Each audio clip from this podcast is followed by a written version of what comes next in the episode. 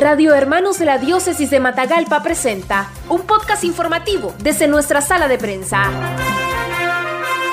Nicaragua está en una tendencia hacia arriba de casos COVID-19. Cada semana es mayor la cantidad de personas que se han contagiado y han fallecido por la enfermedad, según los reportes de médicos independientes. El especialista en epidemiología, Leonel Argüello, manifestó. Es ampliamente conocido que el nuevo coronavirus que produce la COVID-19 muta o cambia constantemente como parte de su proceso natural de sobrevivencia. Algunos de estos cambios no son importantes, pero otros sí, convirtiéndose en variantes de preocupación, siendo la Delta identificada en la India la que se convirtió actualmente en la más contagiosa y peligrosa a nivel mundial. La población nicaragüense no es ajena a ella, ya que dicha variante la producimos localmente al participar en aglomeraciones, con la tendencia hacia arriba de contagios y las pocas medidas de prevención, su inexistente exigencia gubernamental y social, así como la limitada y lenta vacunación contra esta enfermedad. Ya estamos observando cambios en los comportamientos de la enfermedad, mayor número de casos por familia, complicaciones más tempranas, más casos en jóvenes y niños. Se enferman también los vacunados, aunque parece que están protegidos contra las complicaciones y muertes. Y por supuesto, con la confirmación en Costa Rica de NECAS que llegaron y se les detectó la variante Delta,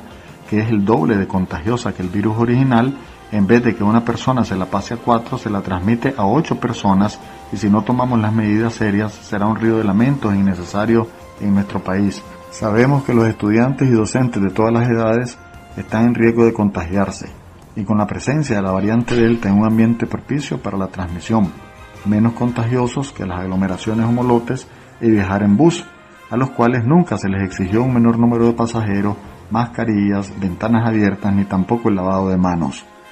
Los dueños de ruta, buses y otros son responsables del contagio de sus clientes.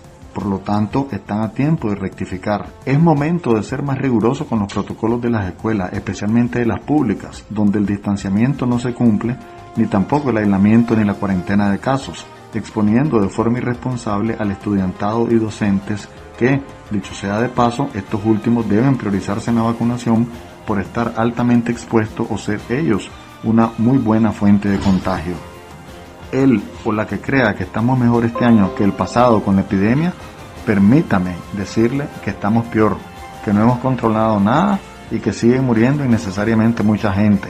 Es hora de estar claro que el riesgo es mucho mayor que el del año 2020, que si queremos sobrevivir no podemos seguir comportándonos como antes. Si seguimos haciendo lo mismo, si no cambiamos, no serán ríos, sino mares de lamentación. Siempre es mejor prevenir que lamentar. Noticias breves, veraz y objetivas en los podcasts informativos de Radio Hermanos. Búscalos en nuestro Facebook, Radio Hermanos.